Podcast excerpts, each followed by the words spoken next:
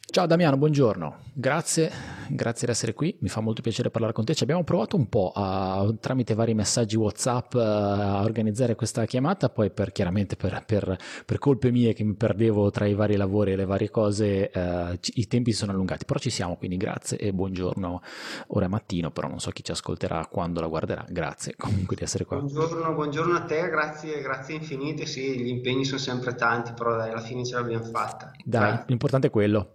Sì. Uh, senti Damiano, parto subito a chiederti un, uh, un po' un, un, qualche informazione sulla tua storia, perché io sono qua sul tuo, ho aperta la tua pagina del tuo sito web, della tua realtà, del tuo studio di ingegneria, reverse-j.com, e, um, laurea in ingegneria e poi hai fatto un po' di corsi di perfezionamento nelle materie della geomatica. Raccontami un po' la tua storia, uh, il tuo background tecnico e che, dove sei arrivato a operare adesso come professionista.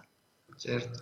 Allora, beh, innanzitutto prima della laurea ho un diploma, ho fatto le scuole per geometri in Valle Camonica, più precisamente a Edolo. Okay. E, quindi diciamo mm, come ba- la base eh, geomatica e topografica viene, viene, da lì. Credo che ancora oggi eh, solo le scuole per geometri facciano a livello di istituto superiore topografia e quindi diciamo che è lì che eh, sono le radici fondamentalmente.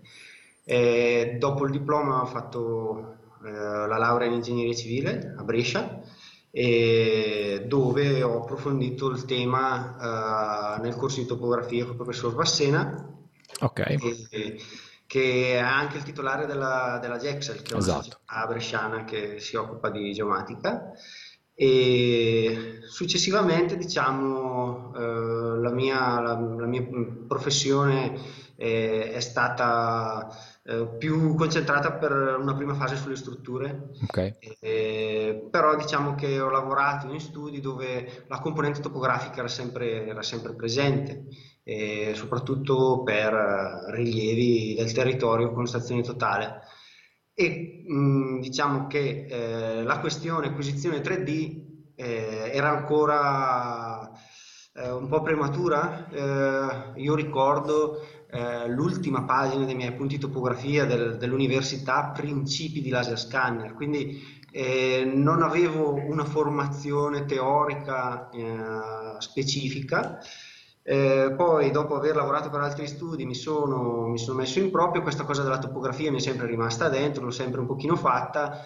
E a un certo punto ho approfondito questo tema del laser scanner che nel frattempo insomma era maturato anche sul mercato, anche insomma un po' per tutti però mi rendevo conto che eh, mi dovevo fare tutto da solo, ero un po' autodidatta e allora ho trovato questi corsi all'Università di Firenze. Nel 2015, un perfezionamento post laurea in appunto acquisizione 3D, laser scanner e fotogrammetria, che poi è evoluto in un master nel 2017, un master di primo livello che ho frequentato sempre al laboratorio GECO dell'Università di Firenze e, e, quindi diciamo ho completato un po' la specializzazione geomatica. Ecco. Ok, uh, abbiamo un percorso che secondo me è molto simile, al di là del fatto che um, siamo nello stesso anno del 79, ci siamo laureati nello stesso anno del 2004, uh, eh, entrambi abbiamo lavorato per realtà diverse in ambiti che um, sono diversi dall'ambito topografico pur acquisendo il dato topografico e gestendo il dato topografico. Tu hai lavorato nelle strutture io ho lavorato nell'ambito del disastro idrogeologico, quindi come progettazione e studi dei fenomeni gravitativi.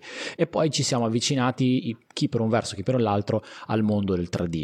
Io l'ho fatto con Uh, la fotogrammetria perché avevo un legame forte con la fotografia e con l'utilizzo di droni perché lavorando poi in ambiti um, dove è molto difficile arrivarci a piedi, poterci volare sopra è in effetti molto vantaggioso. Tu l'hai fatto con laser scanning. La cosa che uh, io non ho fatto però è tutto questo tuo percorso molto interessante e secondo me hai fatto bene a farlo di approfondimento quindi di integrazione da un punto di vista teorico-pratico a livello accademico e formativo di quello che poi è il, mon- è il tuo mondo e il tuo lavoro. Quanto, è, quanto, ha, quanto è stato importante uh, andare nel dettaglio da un punto di vista proprio della formazione di queste cose rispetto a fare un po' il caprone come ho fatto io che prende la roba, va in campo e, e sbatte la testa contro il muro tante volte finché poi non, non trova il risultato?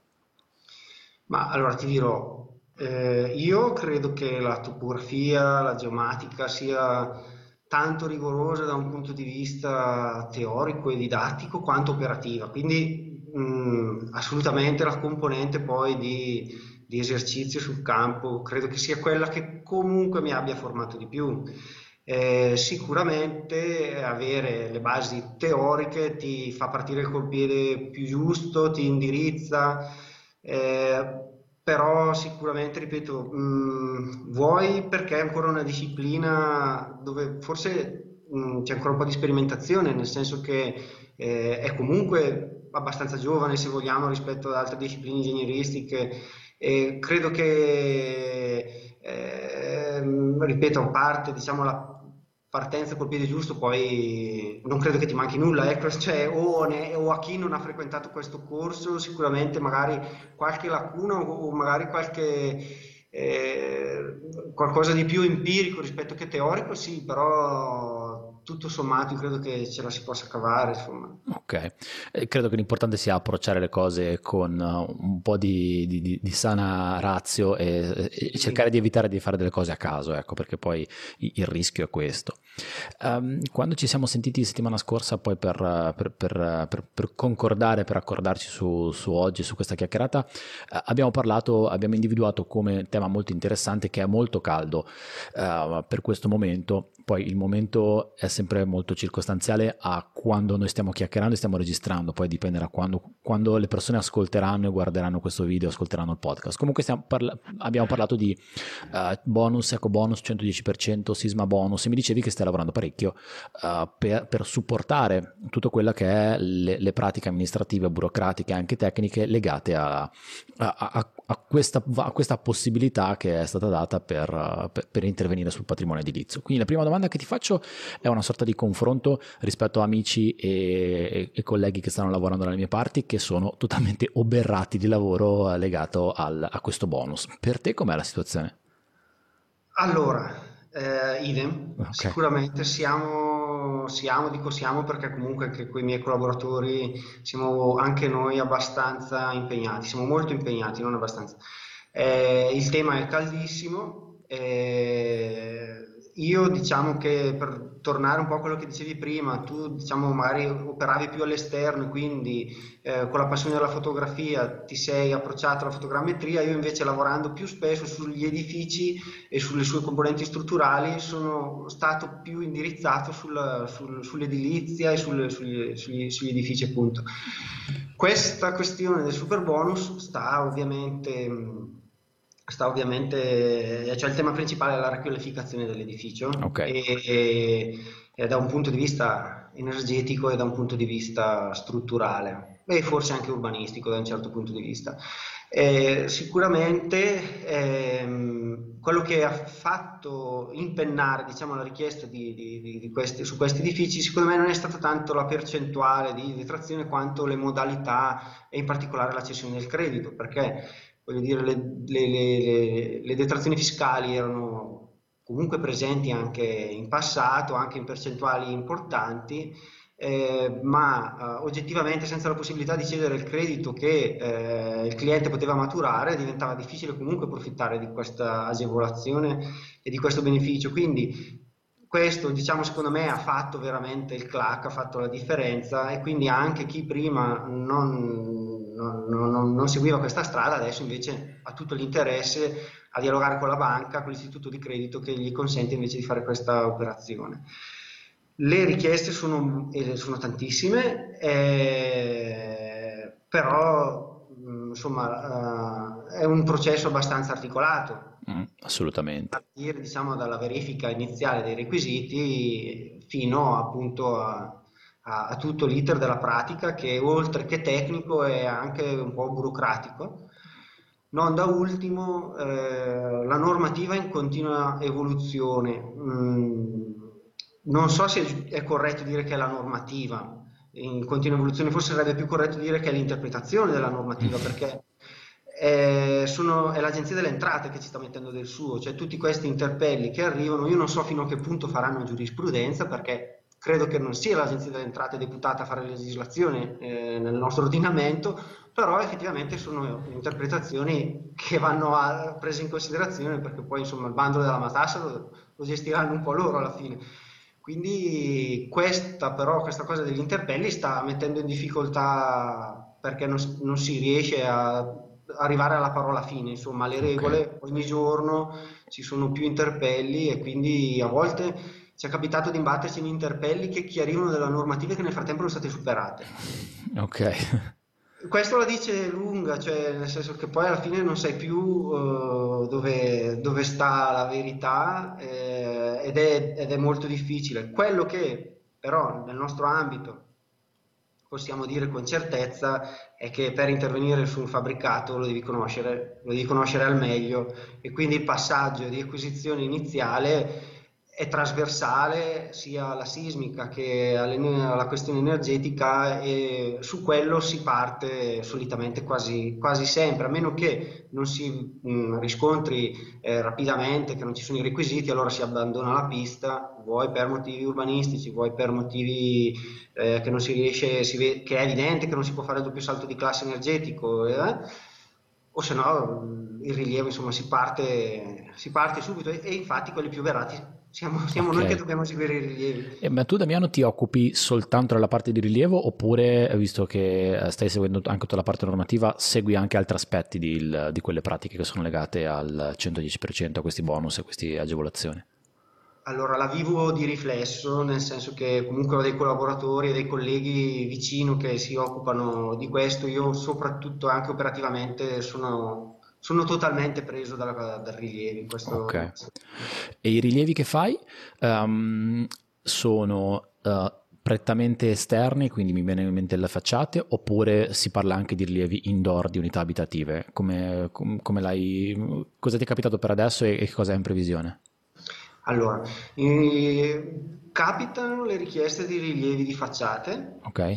E mm, ne ho ancora eseguiti, ma solo ed esclusivamente se la cosa si limita al bonus facciate. Okay. Nel caso in cui si vada sul super bonus del 110 eco bonus o a maggior ragione il sisma bonus, è molto difficile che sia sufficiente il rilievo della facciata, perché comunque se si parla di, ener- di, energia c'è sempre il problema del calcolo del volume, c'è sempre il problema dello spessore della parete, c'è sempre il problema anche della coerenza tra interno ed esterno, perché poi a volte fai il rilievo dell'esterno, prendi una, scata, una, scheda catastale piuttosto che un rilievo speditivo interno, cominci a vedere che le cose non vanno d'accordo e allora magari torni anche all'interno. Okay. E la stessa cosa per le strutture, la stessa cosa per le strutture perché eh, ovviamente dipende anche dall'epoca del, dell'edificio. In alcuni casi magari si recupera anche la denuncia dei cementi armati che, che è depositata negli uffici, in altri casi invece eh, anche la posizione dei pilastri, dei vaniscale eh, diventa, diventa, fondamentale per una modellazione e quindi si, nella maggior parte dei casi il rilievo è interno e esterno. Okay. Quindi interno esterno, anzi con, con, con, maggiore attenzione alla parte interna. E, ehm, sulla base delle tipologie che ti sono capitate di lavorare, eh, o meglio sulla base delle tipologie di fabbricati in cui sei entrato, quanto tempo ci metti a fare un'acquisizione completa in modo tale che il tuo dato tridimensionale sia finito, cioè ci sia tutto quanto caratterizza l'edificio per, per poi passarlo agli altri tecnici? Allora, per mia esperienza personale, per adesso mi è capitato di riuscire, diciamo, a completare eh, in un giorno barra due, diciamo, a seconda della dimensione, l'acquisizione sul campo, eh, si, si, di solito in un paio di giorni al massimo, ecco. Di che eh, dimensioni sì, stiamo parlando?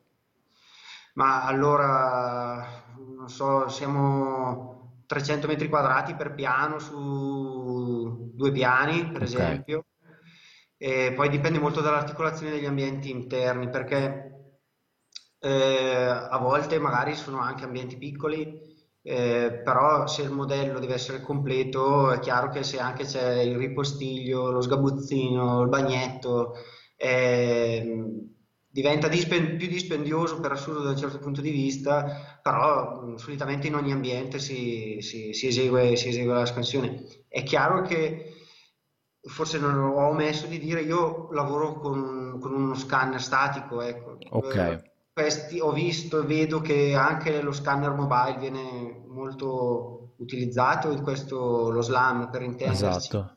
in questo ambito. Eh, io ho delle perplessità in merito, ammetto, però però, però quello è sicuramente più, più veloce, eh, okay. più veloce, però ecco, non lo conosco fino in fondo, quindi non mi posso esprimere al 100%, però qualche perplessità io ce l'ho, ecco, sono oggettivo. Ok, ah, stiamo sulla, sulla strumentazione eh, che è molto interessante. Uh, dimmi pure, fai nomi, cognomi mh, mm, delle, dello scanner che usi, tanto questo è un posto libero, giusto per capire quali sono i tuoi strumenti e poi ti chiedo un po' quali sono le tue pratiche operative quando entri in casa delle persone. Anche certo. questo è un aspetto interessante. Poi alla fine parliamo del Covid, perché, anche, perché sì, poi siamo sì. in tempo di Covid. Ehm, che, che strumento usi? Allora, io fino ad oggi ho utilizzato un faro, un faro 330. Ok. Un faro 330, ma ti dico fino ad oggi perché la settimana prossima arriva lo scanner nuovo. Ok. E sono passato all'RTC 360. Ok, di Leica. Ho la scelta perché eh, fondamentalmente riconosco l'unico che mi dà un, plus in termini di velocità di acquisizione e di preallineamento sul campo. Anche Faro fa un allineamento sul campo, ma diciamo anche per confronto diretto con alcuni colleghi mi hanno detto che è molto molto complicato da gestire perché Faro ha l'ambizione di fare un vero allineamento sul campo.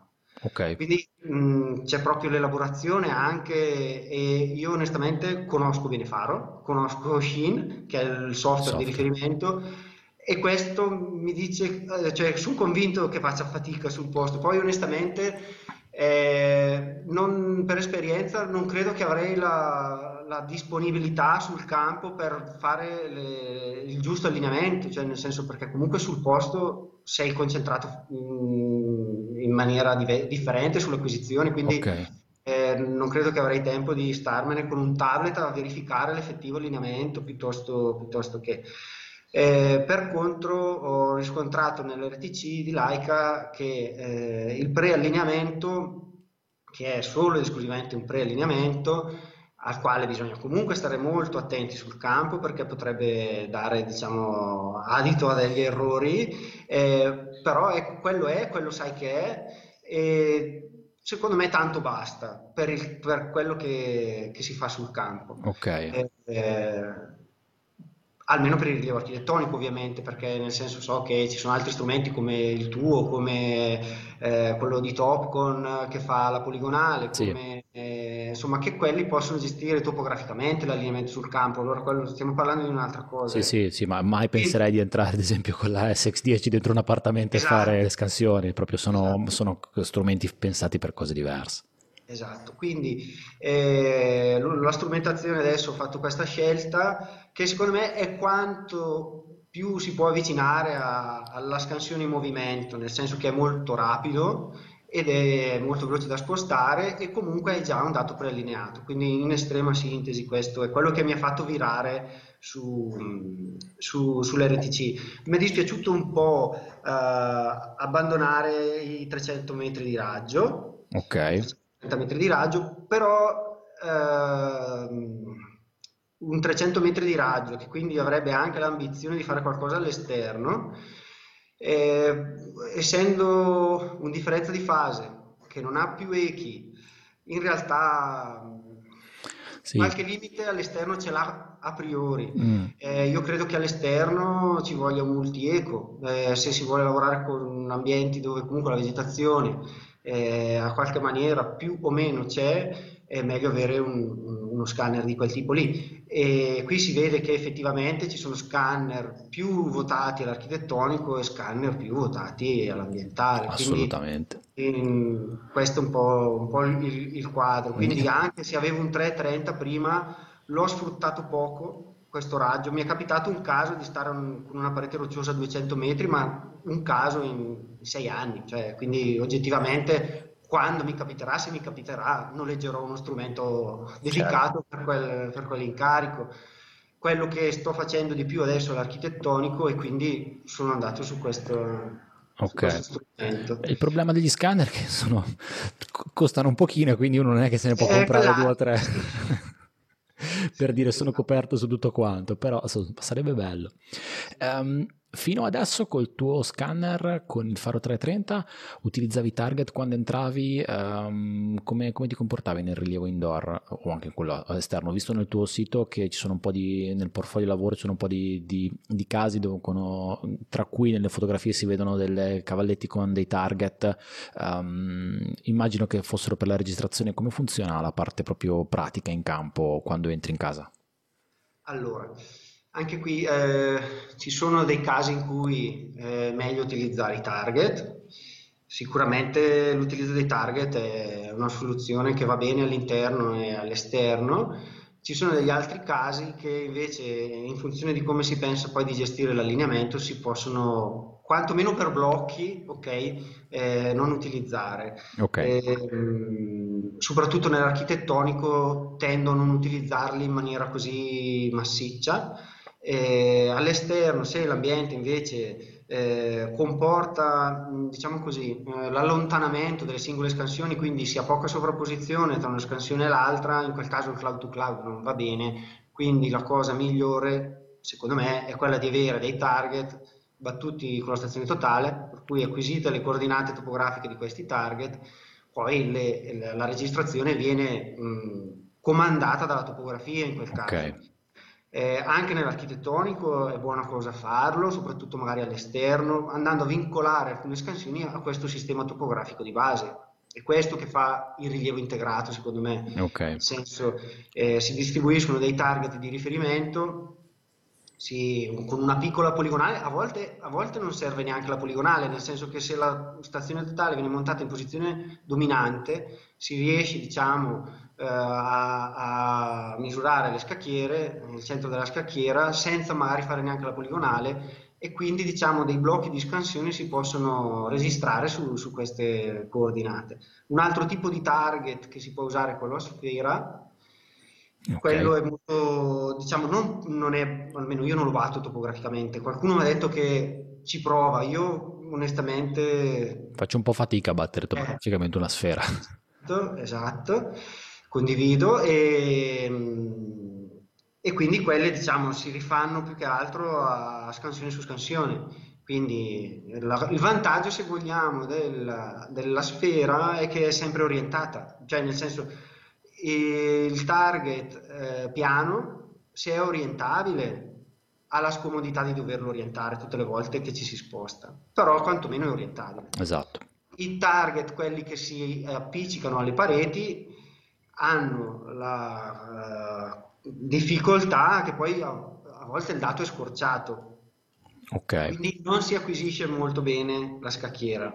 Ed è per questo che io sto abbandonando, soprattutto a livello architettonico, nell'interno l'utilizzo dei target, perché eh, è facile, cioè non dico è facile dire target, però eh, sono tante le cose da guardare, perché poi appunto l'hai acquisito bene il target.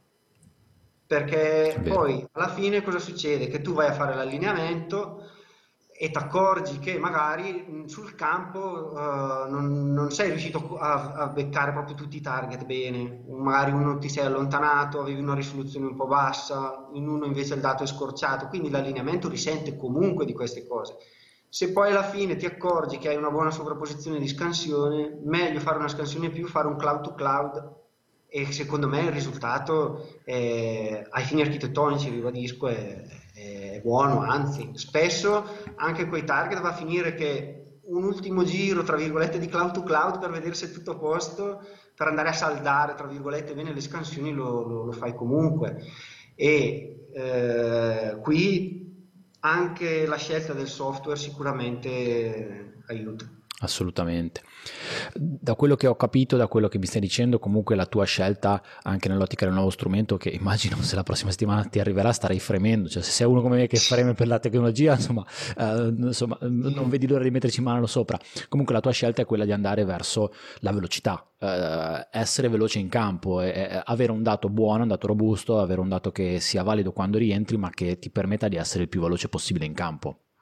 Sì, assolutamente, assolutamente. Quello che ho visto, io visto che hai parlato della tecnologia SLAM, eh, anche io ho provato un po' della tecnologia SLAM, um, soprattutto ho utilizzato, uh, ho avuto la possibilità di testare un, un, uno zaino, un backpack de, di Green Valley tramite poi i miei, miei amici di Leader Italia.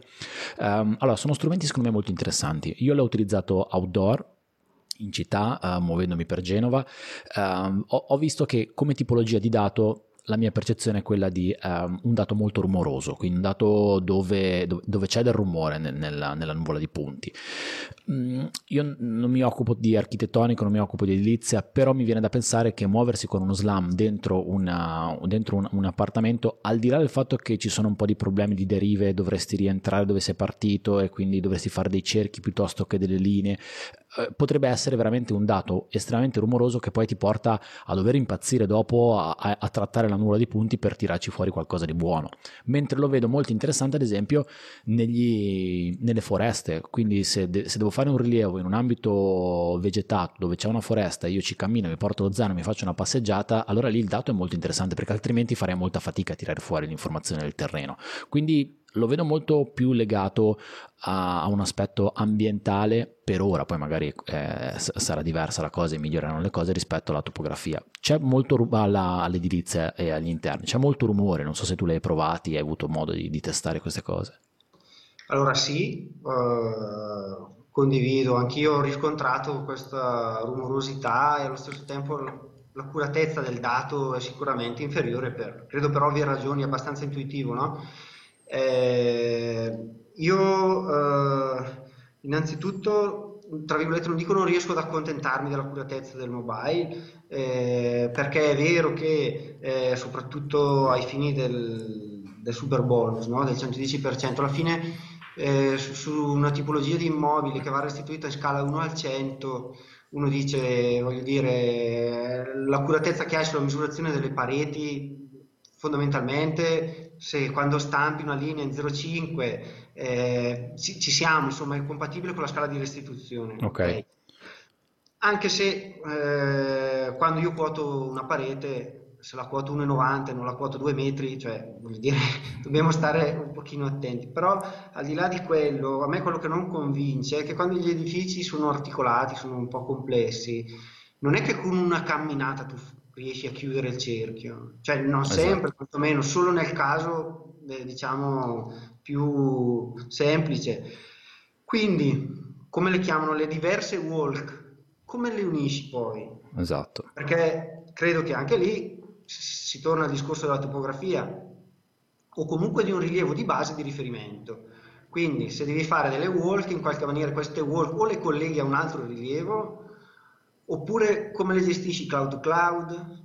E a me queste cose insomma mettono un pochino di... Mm.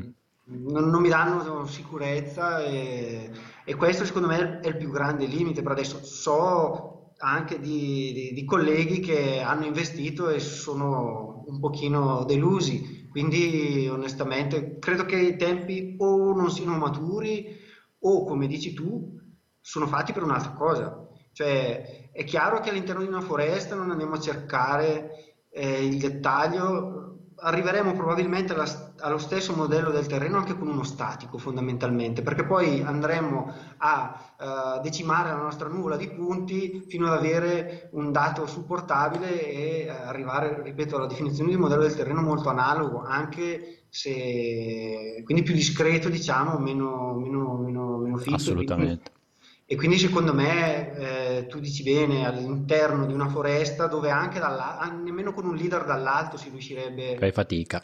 Esatto, quindi, quindi secondo me ecco, nell'architettonico per adesso è ancora troppo presto usare lo slam.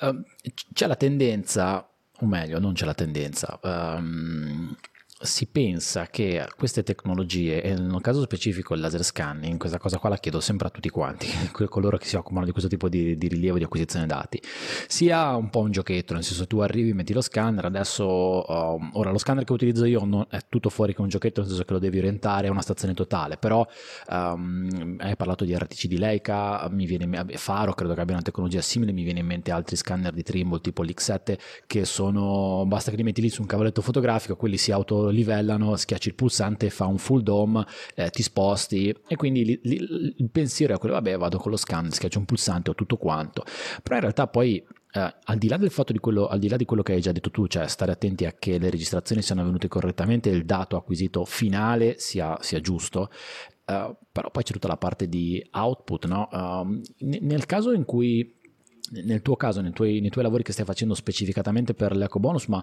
eh, il bonus 110% poi non so mai come si chiamano, ma anche altri lavori che hai fatto che sono tutti nel tuo portfolio online, uh, non ci si ferma all'acquisizione 3D, cioè una volta che tu hai, hai, hai sistemato le cose uh, in ufficio, poi immagino che ci sia altro, cioè del disegno, um, ti richiedono la nuvola di punti, ti richiedono disegni, com'è anche la percezione e l'utilizzo dei dati che fai tu da parte di chi poi li utilizzerà a sua volta? Certo, allora, eh, qui dipende molto con chi dialoghi. Eh, ci sono dei colleghi eh, che ti chiedono la classica restituzione 2D e ci sta. Eh, questo significa che eh, una volta che tu hai completato l'elaborazione principale, la registrazione delle, delle, scansioni, devi andare verso un prodotto che sia eh, vettorializzabile, non so se è un termine italiano, però ok, quindi che si mh, estragga dalla nulla di punti un raster da lucidare piuttosto che eh, la nulla di punti in formato RCP, cioè recap per AutoCAD, ancora una volta da lucidare piuttosto che si cerchi un software che in qualche modo eh, faccia una prima vettorializzazione automatica, ma che è comunque da controllare, quindi andare ad aggiustare. Questa diciamo è la procedura che porta dalla nulla di punti 3D a un 2D. Ok? okay. E ripeto, ci sta, ma io resto uh, dell'idea che quest'ultima fase non è specialistica mia, cioè nel senso io non è che ci metta chissà quale valore aggiunto nel fare questa lavorazione, per cui ritengo e a volte riesco con dei colleghi magari più vicini a, eh, a fare in modo che loro prendano la nuvola e se la gestiscono, per due motivi. Primo, perché ripeto, non è un grande valore aggiunto quello che do io, perché è lo stesso valore aggiunto che può dare l'utente finale nell'andare a rasterizzare o vettorializzare la cosa. E due, perché riuscire a gestire la nuvola di punti significa che tu le informazioni veramente le hai tutte, perché se tu mi fai fare un 3D e poi ti accontenti delle piante e di due sezioni che abbiamo concordato, ti stai, tra virgolette, giocando il valore aggiunto di poterne estrarre tante altre di sezioni.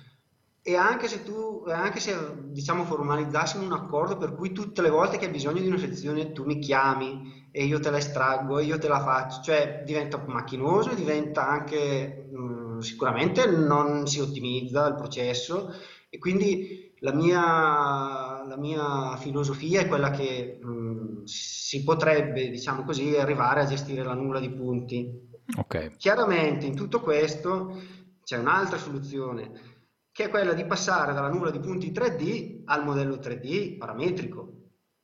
Okay. Il il BIM, diciamo, sarebbe meglio dire modello parametrico e non BIM perché sappiamo che è un mondo anche lì abbastanza... Caldissimo abbastanza... anche quello, esatto. un tema caldissimo. Però eh, qua invece va fatta un altro appunto secondo me.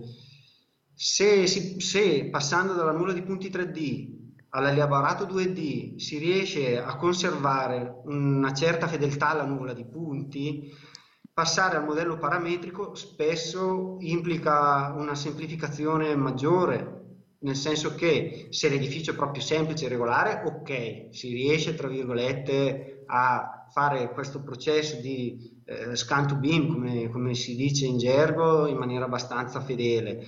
E in casi in cui magari l'edificio comincia a essere un po' più articolato, un po' più complesso, secondo me si fanno delle approssimazioni più, più, più elevate. Quindi il vantaggio di avere il modello parametrico 3D, dal quale anche qui poter estrarre tutti i 2D che si vogliono okay. in maniera semi-automatica, c'è per contro però uno deve sapere che sta, sta, sta semplificando parecchio. Quindi la nulla di punti, secondo me, essa stessa deve rimanere un riferimento eh, importante e per quanto grezzo, comunque molto oggettivo e, e importante. Ecco. Chiaro, No, assolutamente, sono perfettamente d'accordo.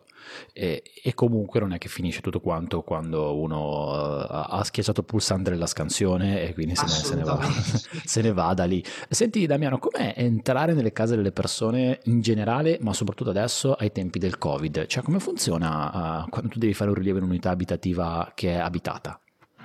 Allora, eh, ti dirò che nelle unità abitative per adesso sono entrato in unità abitative che erano praticamente in stato di abbandono, okay. quindi grossi problemi non ne ho avuti.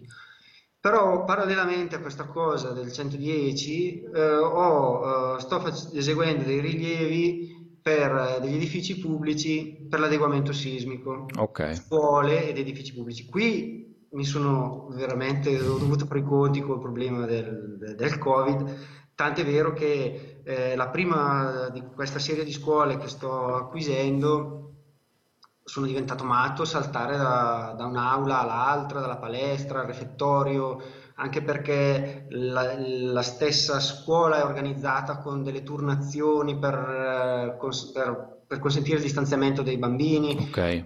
Quindi è stato, è stato, complicatissimo, è stato complicatissimo, questo ha rallentato molto le, le operazioni di acquisizione tanto che la seconda scuola l'ho fatta nel periodo natalizio.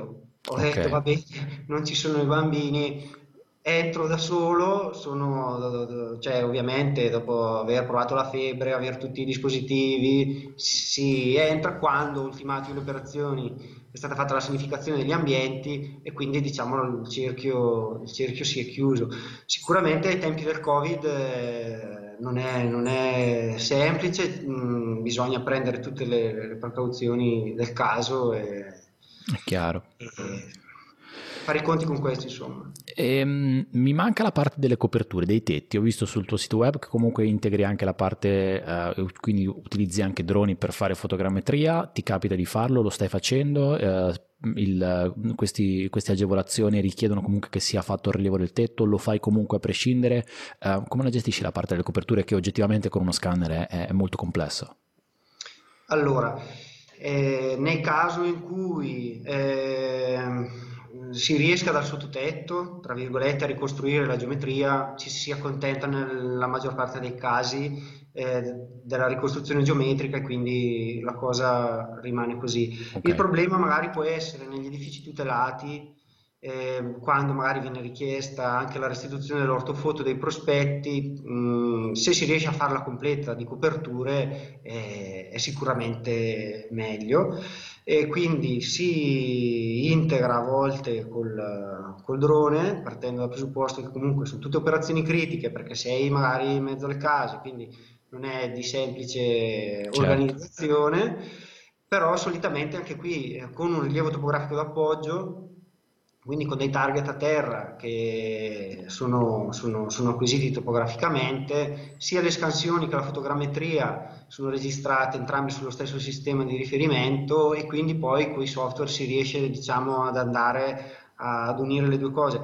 Non, è, non c'è la stessa risoluzione ovviamente, mm. non c'è la stessa risoluzione, non c'è la stessa accuratezza, però ecco, quanto di più possiamo fare. In altri casi, se ci sono degli edifici limitrofi, magari più alti, allora magari si può chiedere, anche se qui ai tempi del Covid è sempre più difficile, entrare magari dalla terrazza, dalla finestra, si riesce a vedere la copertura, allora si può, certo, in questo caso è più difficile orientare quella scansione che magari ti sei staccato, ti sei allontanato da, certo. dal gruppo e quindi un'altra volta se non hai la topografia che ti batte tre target per quella scansione che, che si è allontanata rimane spaiata insomma. Gira che ti rigira, alla fine la, la, topografia è sempre il collante che ti permette di risolvere il problema, di tirare fuori le gambe da qualunque situazione. A, a, volte ci si dimentica di questo aspetto, però veramente battere 3, 4, 5 punti con una stazione totale, anche senza prisma, quindi con un target, ti permette veramente di, dopo di, di, di sapere che quel, quel quella, quel problema lo risolverai, altrimenti il rischio è che ti trovi un dato che poi o diventi matto a gestirlo oppure se lo riesci a gestire non sei così convinto, non sei sicuro di averlo gestito in maniera corretta. Utilizzi sì, no, anche... dà una sicurezza impagabile. Assolutamente, assolutamente. Cioè, quello è il dato di una. Io credo che la stazione totale, per esempio, su tutte sia lo strumento che per quanto uh, siamo abituati adesso a utilizzare strumenti come il laser scanner o vedere numeri di punti da drone, uh, è uno strumento lento, uno strumento che ti richiede tanti accorgimenti, però è uno strumento che ti permette di avere un dato di cui sei certo e, e, e da lì ci esci fuori. Con l'aiuto di una stazione totale veramente ti permetto, uh, riesci a, a, a venire a capo del problema. Utilizzi anche ricevitori satellitari, ti capita? Sì, no? Sì, eh, eh, in RTK prevalentemente lo utilizzo appunto come appoggio per, per i GCP a terra col Ok. drone. E ne faccio un utilizzo proprio qua, per carità, eh, a volte anche per dei rilievi all'esterno, eh, esplicitamente topografici, utilizzo eh, il ricevitore satellitare, ripeto, nel 99% dei casi in RTK, quindi con quell'accuratezza che però di solito è più che sufficiente. In quanti siete, Damiano, nella, nella tua realtà, nella tua- nel tuo studio in reverse? Allora, siamo in quattro, allora, nel, diciamo, nel mio studio siamo in quattro e due più, più dedicati quasi esclusivamente al, al rilievo e invece gli altri che si occupano anche più trasversalmente di edilizia e, e di altri... Ok, Eh, la tendenza che ho visto eh, in, in questo momento legata al, a questi bonus, eh, super bonus, è quella di creare una sorta di, di team, di pool di lavoro, nel senso che c'è il termotecnico, c'è il certificatore energetico, c'è chi fa il rilievo, eh, c'è chi fa poi le varie progettazioni. Ehm, tu sei all'interno di qualche gruppo di questo tipo oppure, oppure no? E, e qual è la tua area di, di lavoro eh, da un punto di vista geografico? Allora, eh, sì, diciamo, mh, non abbiamo un pool, diciamo, formalizzato, ok? Ok, Però abbiamo una rete in cui appunto abbiamo anche i termotecnici e anche chi si occupa, diciamo, degli aspetti eh, catastali, dei quali io, per esempio, non, non mi occupo. ok.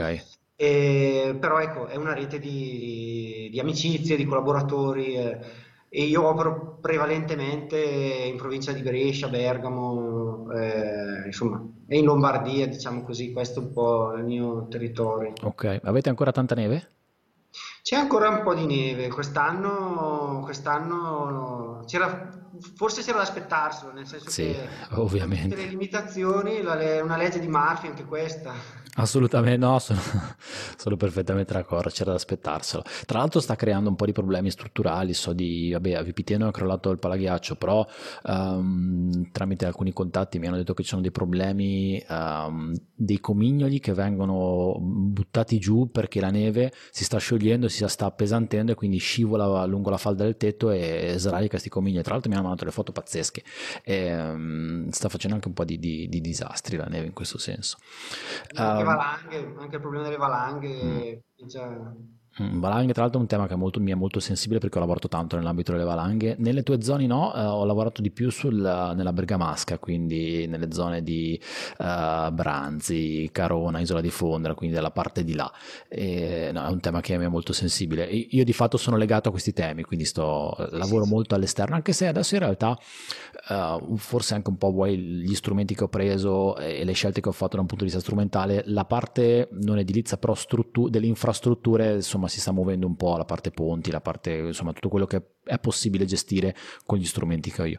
Però di fatto sì, il rilievo integrato penso che sia la scelta che, che- che paga più di tutti, anche se dalla- da un punto di vista dei- degli investimenti sia di costi strumentali ma anche di ehm, anche di formazione è quella che richiede più tempo, no? La- non so qual è la tua percezione, però la mia è che ci sia la tendenza da parte di alcuni a dire vabbè io continuo a fare così perché ho sempre fatto così e quindi continuo a utilizzare coordinate locali 000 con la stazione totale e non guardo neanche il GPS, figuriamoci se guardo a un rilievo fotogrammetrico o al laser scanning. In realtà ehm, in realtà paga molto di più, credo, la scelta di integrare le cose, anche se mi rendo conto che è, che è faticoso. Non so qual è la tua percezione in base ai tuoi colleghi, le persone che, che ti- che frequenti in questo ambiente. No, sì, sicuramente c'è c'è da rimanere più aggiornati, c'è da rimanere... mm, sicuramente c'è chi vecchio stampo si fa il suo sistemino locale, c'è- a volte c'è qualche collaboratore, qualche collega che è un po' diffidente perché al di là di quei quattro chiodi, no? Mhm. Eh, eh, però io ho scelto insomma di di metterci un po' la testa e sono contento. Perfetto. Senti Damiano, io ti ringrazio tantissimo del tuo tempo e eh, della tua disponibilità. Um, ricordaci dove possiamo trovarti online, dove le persone possono trovarti online se hanno bisogno di contatti, di, di, di, di arrivare a te.